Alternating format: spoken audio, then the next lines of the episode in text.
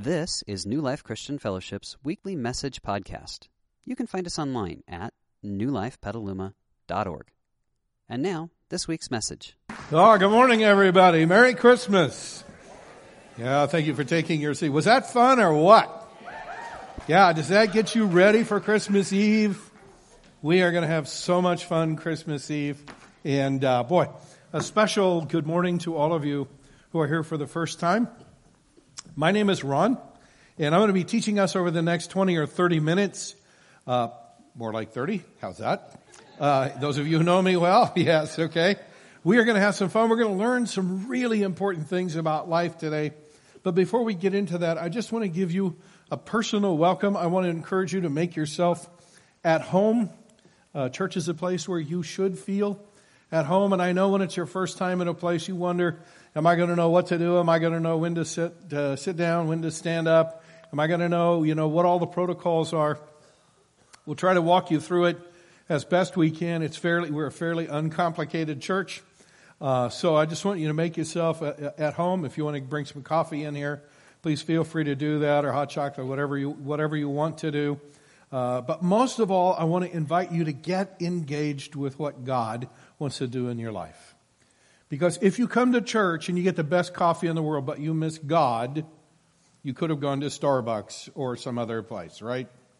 So, yeah, church is where we engage with God. So I want to welcome you on that journey. Let me introduce you to a couple of tools that we use in our church all the time. The first is this long, skinny card. We have found that church works best when everyone who comes has the opportunity to communicate directly with those of us on the pastoral staff. We think that's the way a good church should be. So this card makes all of that possible. You can start by just putting your name and email address and any other contact information that you're comfortable giving us on the front, because on the back side you have the opportunity to ask us to pray about something that's happening in your life, to request information about something we're doing in the church, to sign up for things that you can read about in the other parts of the packet that you got.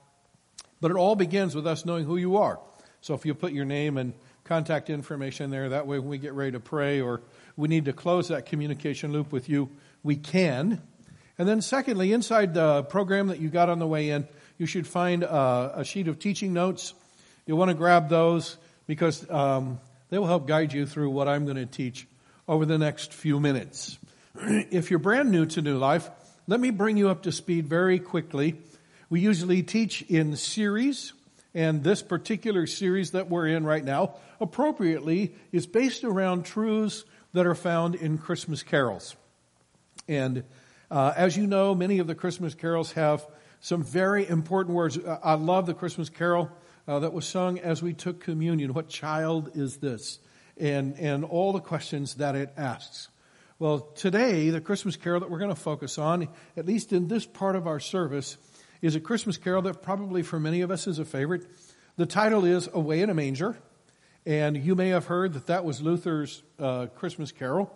That actually is not true. This carol was not written until the late 1800s, and one of the interesting things about it has three verses. The first two were written by one guy, and the third one was written by a different guy 10 years later. So there you go. It's a great carol. If you're like me, I can remember my mom singing this lullaby to me when I was a kid, putting me to sleep. So it has a lot of really fond memories for me as a child. Last week, Pastor Kevin, as he wrapped up his message, he said he sort of delivered this truth to us, that one of the reasons that Jesus came was to flip our script about ourselves. And we're going to delve into that, and I'm just going to sort of pick that theme up. But before I jump into that, I want to paint a picture for you. Most of us sort of live here, and God tells us that there's a place somewhere out there where we could live in amazing freedom. Actually, we would be free to be fully the person that God created us to be.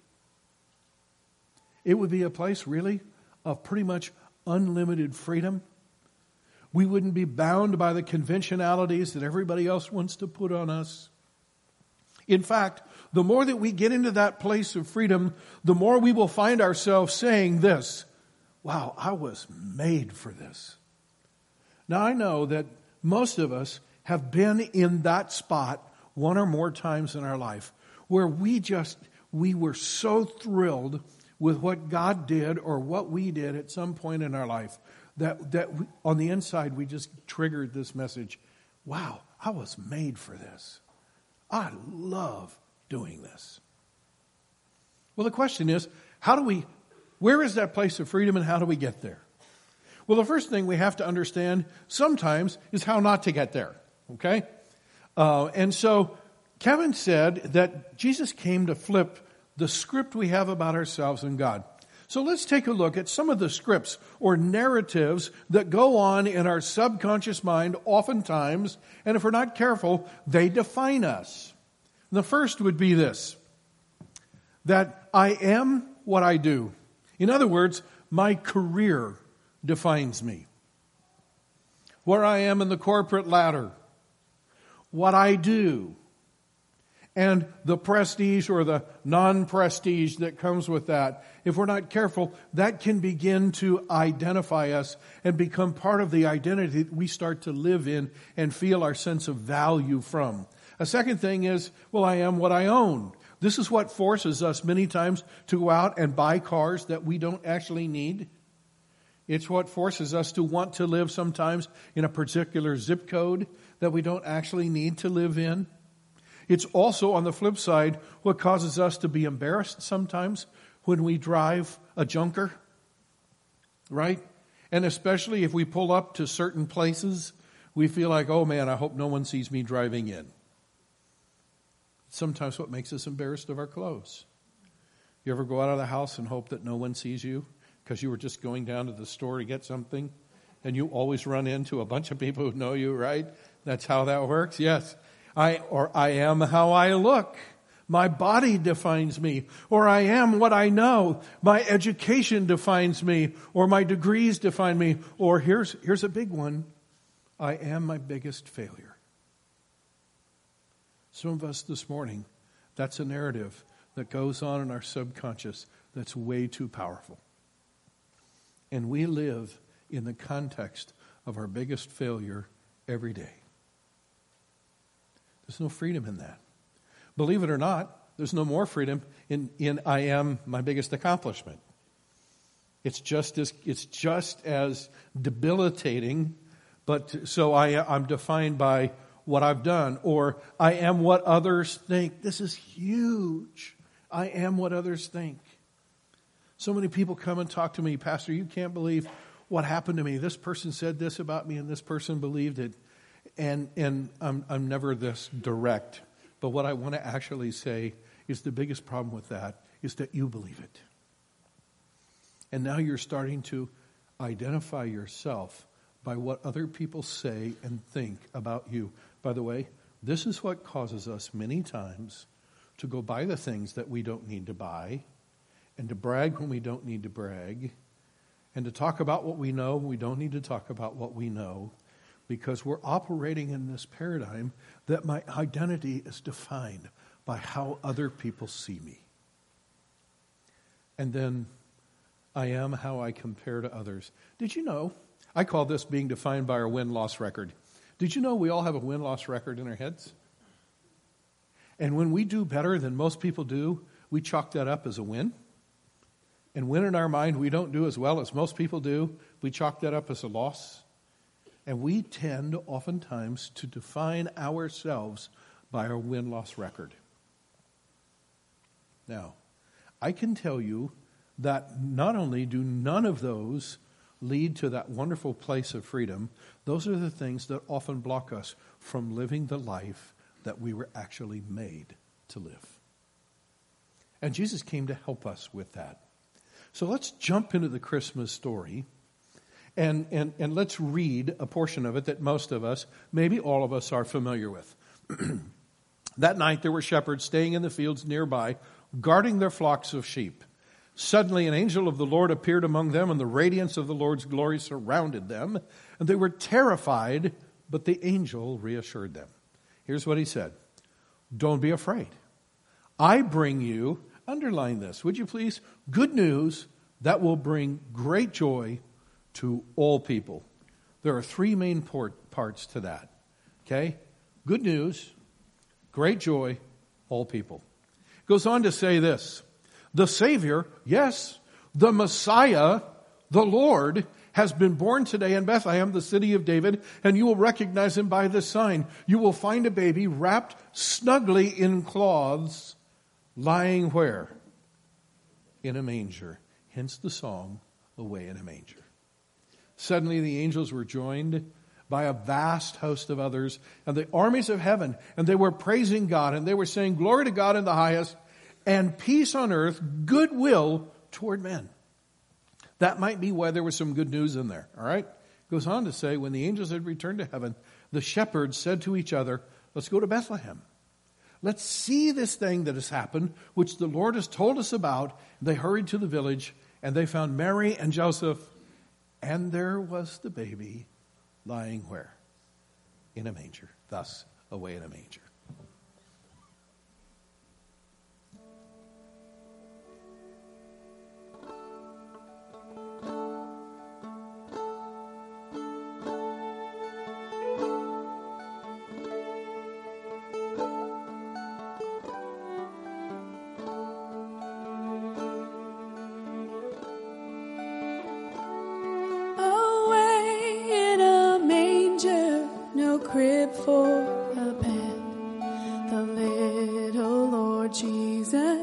Lay down his sweet head.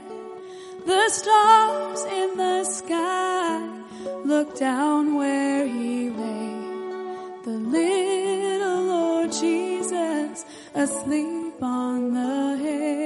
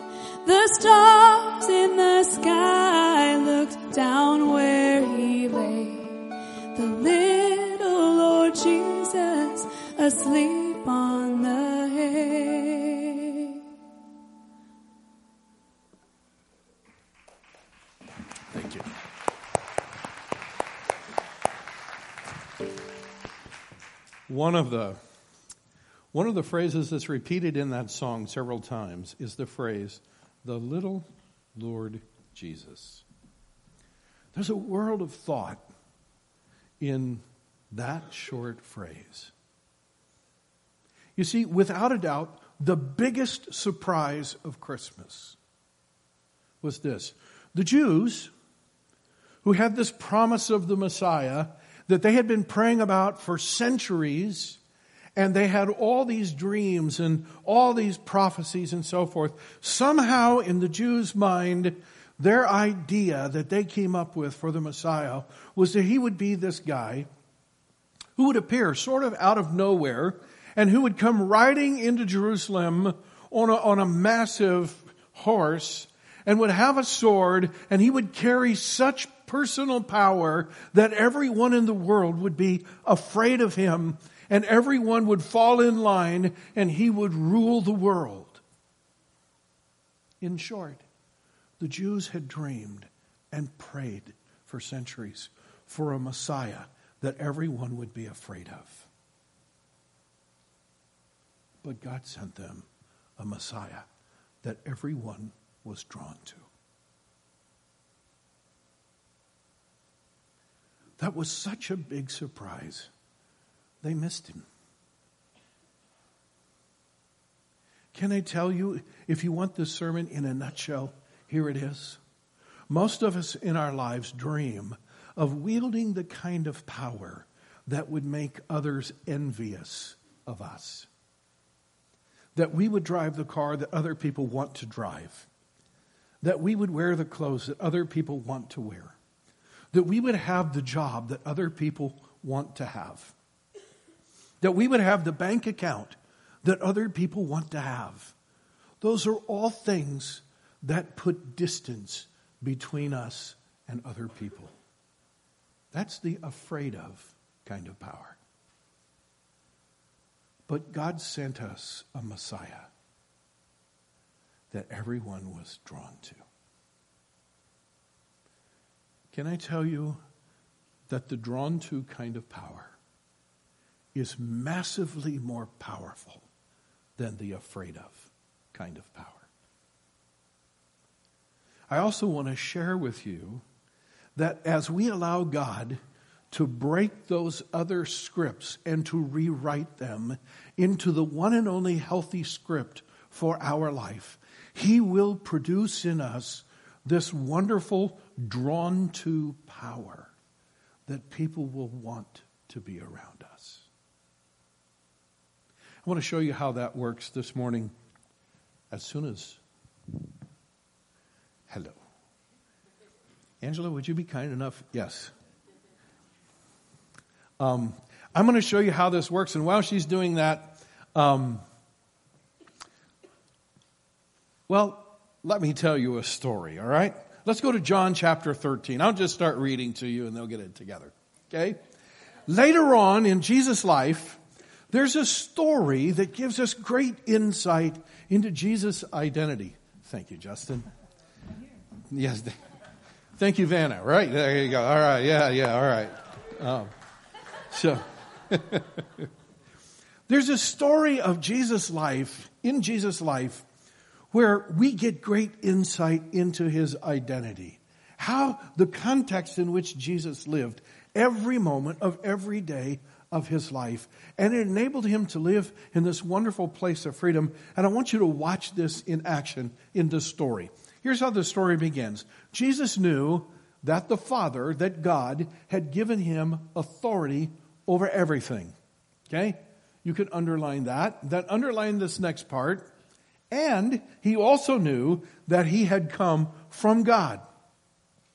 You can underline that. And then last of all, Jesus knew that He would return to God. Those were the cornerstones of Jesus' identity, and we're going to come back to those. So what did they enable Jesus to do? Well, they put Him in this place of freedom that He could do something that no one else in the room was willing to do. So He got up from the table, He took off His robe, He wrapped a towel around His waist, He poured water into a basin, and then He began to wash the disciples' feet, drying them with the towel He had around Him. Let me paint this picture for you. This was a Passover meal. The Passover was the biggest Jewish celebration of every year, and the centerpiece of Passover was this Passover meal. Jesus had sent two of His disciples to go and prepare the room and the meal for them to come and eat that night. And so they had actually probably rented or borrowed a room, and they made sure it had a table in it and it had places for the disciples to sit. They made sure that there was a basin, that there was water, there was a towel so their feet could be washed, because that was the first thing that you did when you went into anyone's house. They always made sure that your feet were washed. That was just customary. That's what you always did, and particularly at a feast. And they had everything ready, the food and all that stuff. But apparently, whoever those two people were forgot to make arrangements for a servant to come and wash the feet of the guests that night. So Jesus and the 12 disciples enter this room, and the first thing they walk by is a stand that has the basin and the water and the towel. They all look at it, and they all think the same thing. I'm not washing because, well, I'm a disciple. I am what other people see me as. If I stoop to wash other people's feet, what are they going to think of me? That I'm the lowest of the disciples. And we all know, well, maybe we don't all know, but those many of us know, what did these disciples usually argue about? Who was the greatest of the disciples? So no one was going to wash the feet. Because that would be tantamount to agreeing in the presence of everyone that you were actually the least. So they all file by and they all go sit down, and Jesus starts the meal and he gives everyone the opportunity, plenty of time, to actually get up and rectify that situation. But this is the elephant in the room that no one wants to talk about. In fact, people would rather eat with stinky, dirty feet than they would to go wash somebody else's. So they're all sitting around the table with their stinky, dirty feet because no one has the freedom on the inside to go get the situation solved. Jesus, knowing that he had come from God, knowing that he was going to go back to God, knowing that God had given him all authority, was not at all threatened by going and taking the towel and washing people's feet. He would feel the same about himself before he washed them than after. Got it? He had that wonderful place of freedom. So Jesus got up and did it. Now, you know what else I find interesting? There's 12 other guys sitting around the table, and all 12 of them, any of the 12 of them, could have gotten up and said, "No, Jesus, let me wash." Not one single person made a move. They just put their foot out. He gets to Peter, and Peter says, "Oh, no, you're not going to wash my feet." But you know what Peter doesn't say? "Here, let me do that." He would still rather have stinky feet than allow Jesus to wash his feet, but he's not about to wash anybody else's. How did that work? By the way, this is exactly why the people of that day and time were not drawn to the 12 disciples, but they were drawn to Jesus. Powerful principle. Let me show you how this works. Okay? Because everything that Jesus did flowed straight from his identity that we're going to come back to. Okay? And because Jesus knew on the inside that he had come from God, he knew on the inside where he was going, and he knew that God had given him all authority or had put power in his life, Jesus was not threatened. He had a wonderful sense of identity, and that sense of identity gave rise to the layer right outside of it, which is a layer of humility. When you know who you are, and it's unshakable in you, it gives you the ability to be humble. Now listen, this is often what I call humble strong. And the reason that many of us struggle with humble strong is because we don't actually know where humility comes from. And I don't have time to break this out fully today, but let's start over here. There's a scale that we all have in our minds, and on this side, we have low self-esteem, okay? This is where we have no self-confidence, and we continually demean ourselves. And on this side, we have what I call bravado or arrogance, okay? And so we think, wow, where would humility be on that scale? And here's what most of us believe, that there's a zone sort of right here in the middle, halfway between low self-esteem and bravado and arrogance, and we think this is the humble zone. I don't have time to break it out. I just want to tell you the truth, okay? If you're looking for humility on this scale, it doesn't exist there. Did you know that low self-esteem and bravado grow from the same root? They both grow from the root of pride. This is actually a pride scale. Do you see the irony of us looking for humility on a pride scale? Yeah. That's like shopping for a shirt at a shoe store. You're just in the wrong place. At a different time, we'll talk about this, but to give you just a little bit of the bottom line, you can only get humility when you understand what your real identity is. And then it enables you to be this wonderful, humble person. And this humility allows you to be both vulnerable and transparent. This is what enabled Jesus to, in the same day, go sit with the worst of sinners. I'm talking about sitting down with prostitutes and people like that. Jesus was sitting over here with criminals and prostitutes, and he was eating dinner with them, and everybody's going, ooh, what kind of a leader do you have? He's over there with the riffraff, and on the same day, Jesus could later go and sit at the table of a wealthy, very, very righteous person, and you know something? Jesus felt the same way about himself here as he did here, because his identity was not at all based in what other people thought of him or what other people thought of what he was doing. He knew he had come from God. He knew he was going to God.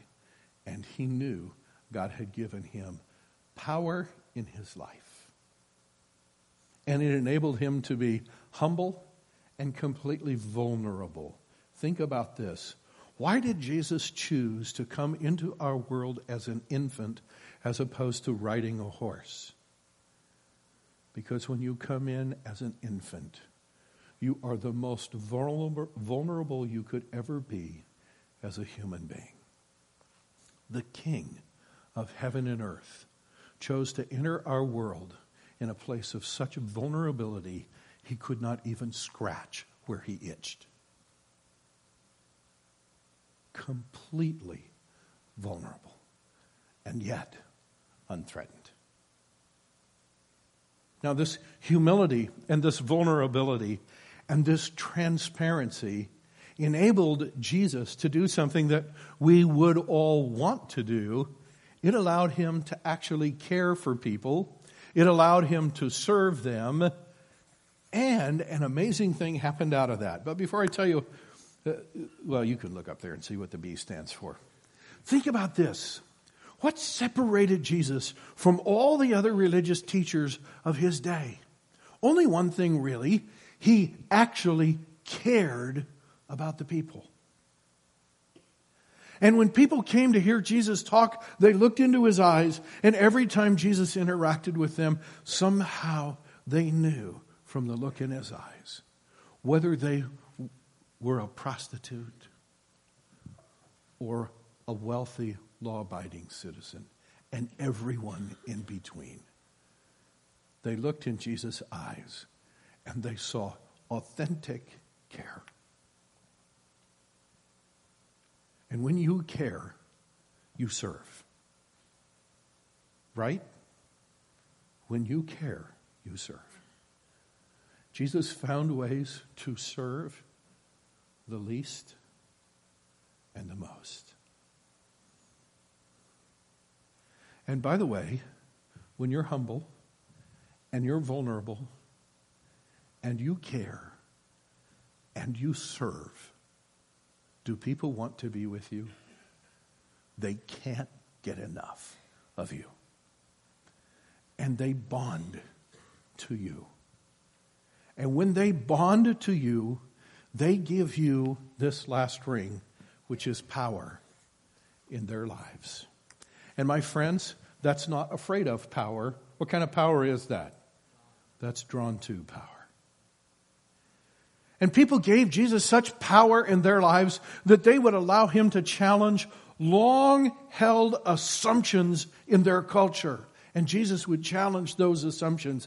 And they gave Jesus the power to speak into their lives about sometimes really awkward and personal things. And they weren't offended. Because they saw in him this caring, serving, bonding person who was vulnerable and transparent with them, who was genuinely humble, and who actually knew who he was. The biggest surprise of Christmas is that when the world was looking for a Messiah everyone would be afraid of, God sent them a baby everyone was drawn to. I want to talk about those three cornerstones of Jesus' identity because they would be good for us to focus on. I want to go back and read the passage one more time. Jesus knew that the Father had given him authority over everything and that he had come from God. And Jesus knew that he would return to God. So, isn't that interesting? So, because of that, he was able to get up from the table, take off his robe, and do the humblest of all tasks. Let's focus on those three things, and I'm going to take them in an order that's a little easier for us to understand. So let's start with number 2 first, okay? Jesus knew his origin and his heritage. Jesus knew that he had come from God. Jesus knew that he was the Son of God. By the way, on the first page of the Bible, this is what God says about you and about me, that you and I have been created in the image of God. We too are sons and daughters of God. There's only two differences between how we tend to live that out between us and Jesus. Number one, Jesus was not only the Son of God, he was God in human flesh. Please don't get yourself confused with that, all right? You are not God in human flesh, okay? If you doubt that, just ask a few people around you. They can straighten you out in a hurry, all right? But here's the biggest difference, okay, that makes a difference for you and me. Jesus lived every day and every moment of every day with the continual awareness that he had come from God. That he would never be defined by the clothes he wore. He would never be defined by the donkey he rode. He would never be defined by the job he had. He would never be defined by what other people thought about him. He would never be defined by his career. He would never be defined by a win-loss record. He would never be defined by his biggest failure or his greatest accomplishment. Jesus, at the core of who he was, day in and day out, lived in this context. I have come from God. I'm a child of God. Friends, that's available to you and me every day.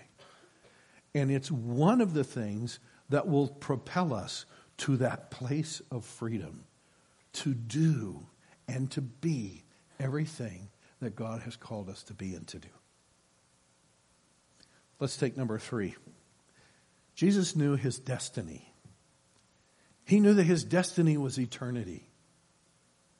And friends, on virtually every page of the Bible, you can find some reference to the fact that God's ultimate design for you and his ultimate desire for you is that you would live with him forever in eternity. You were born and made to live with God forever. Anything less than that, and you have actually cheated yourself out of what was supposed to be your true identity. But we easily forget that. It's why we get upset when someone cuts us off on the road. And all of a sudden, we get wrapped up in the here and now, and I'm going to be 30 seconds later than I could have been. So what fractional part of eternity is 30 seconds? But somehow it can be really important in that moment, because we lose sight of our identity. And we go back to those old scripts and those old narratives that we have. Jesus never went to those narratives. And it gave him this wonderful freedom. And friends, my desire for you and for me, God's desire for you and for me, is that we would live in this narrative. In this narrative. That there would not be a moment every choice that we make in this life, that we would make in the context of knowing that we have come from God. And every choice that we would make in this life, we would make in the context of knowing that we are returning to God. Now listen to this. When we get those right, then we are ready to begin to properly manage the power that God has given us. Because God always connects power with purpose. Let me give you a good working definition of power. Are you ready? Power is the ability to make a difference.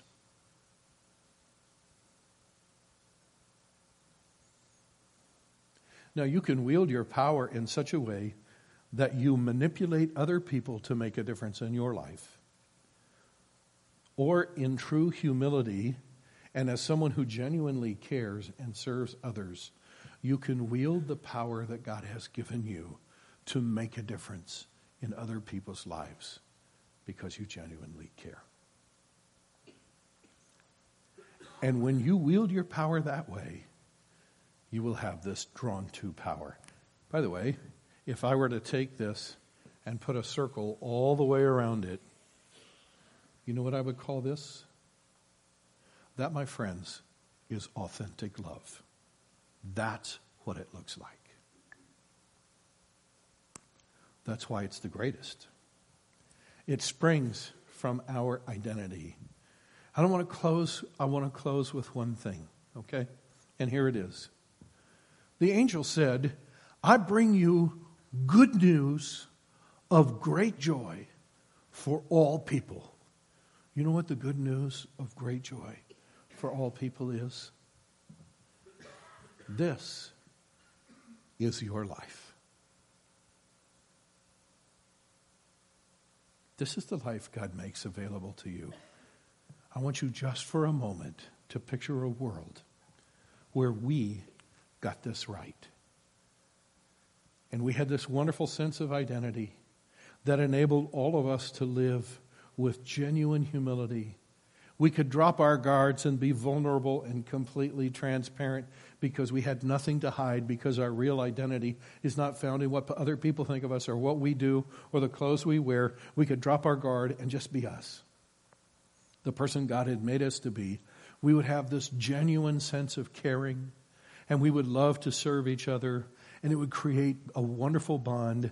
And we would open our lives to each other and give each other power to make a difference in our life. You would give me the opportunity to make a difference in your life. I would give you the opportunity to make a difference in my life. Friends, what would our world be like? It would truly be good news of great joy for all people. Can you change the world? Not by yourself. But you know what you can do? You can change your world. And you can make a difference in the lives of people around you. And I will guarantee you, not really me, Jesus will guarantee you that when you step into that kind of freedom, as you go through this life, and at the end of your life, as you look back, you will find yourself saying, wow, I was made for that. 3 ways to apply this. The first is this. I'm choosing to become a follower of Jesus. Of all the messages you could ever hear, this one should be the most obvious for why you would want to follow Jesus. Because he's the one that makes it possible for you to step into that life. I'm going to give you a prayer in a minute that you can repeat after me. That's a prayer of commitment that gets you started on that journey. Secondly, I'm choosing to reset my identity. I'm guessing that most of us in this room have pieces of our identity that are coming from the wrong script, okay? This would be a good week to say, you know what? I'm going to focus on trying to live every moment of every day in this week in my true identity, that I have come from God, that I am going back to God, and that God has ascribed or set aside or reserved a certain amount of power and put it in my life to make a difference in the lives of those around me. And I'm going to focus on how I can do that. And probably for most of us, we're going to need practical steps for how to reset that identity. And that's the third thing. I will identify and use three things, and they will vary from person to person. That's why I didn't put any up there. But if you go and you pray to God and say, okay, God, what do I need in order to reset my identity in the right place this week? What are three things I can do? He will guide you to three things that you can do. And then I would encourage you, do them every day. And you may need to do them multiple times a day. But when you do that, then this truth will become living and vibrant in your life. Let's pray. Father, I pray first of all for most of us in this room, that intellectually in our heads we know what our true identity is, but in our hearts, boy, we can wander from it so quickly. God, would you help this to be a week of resetting that identity right where it needs to be? Would you help it to create in us this wonderful humility and this vulnerability that would produce in us a heart that really cares and spends far less time thinking about what other people think of us and spends its time and energy in serving and caring about other people. And then, God, would you enable us to so manage the power that comes from that we could actually make a difference, a wonderful difference in people's lives. And God, I pray right now for those of us who are ready to make this decision to follow you. Would you give us grace to do that right now? Would you give us courage to do that? Friend, if you're ready, here's the prayer. Lord Jesus, thank you for coming into our world with this good news of great joy. Today, I choose you as my Savior. Thank you so much for making the way for me to live out my identity as God's child by dying for my sins.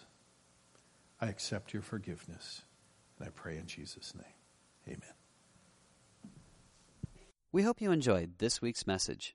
You can find more information about New Life, including contact information, at newlifepetaluma.org. Thanks for listening.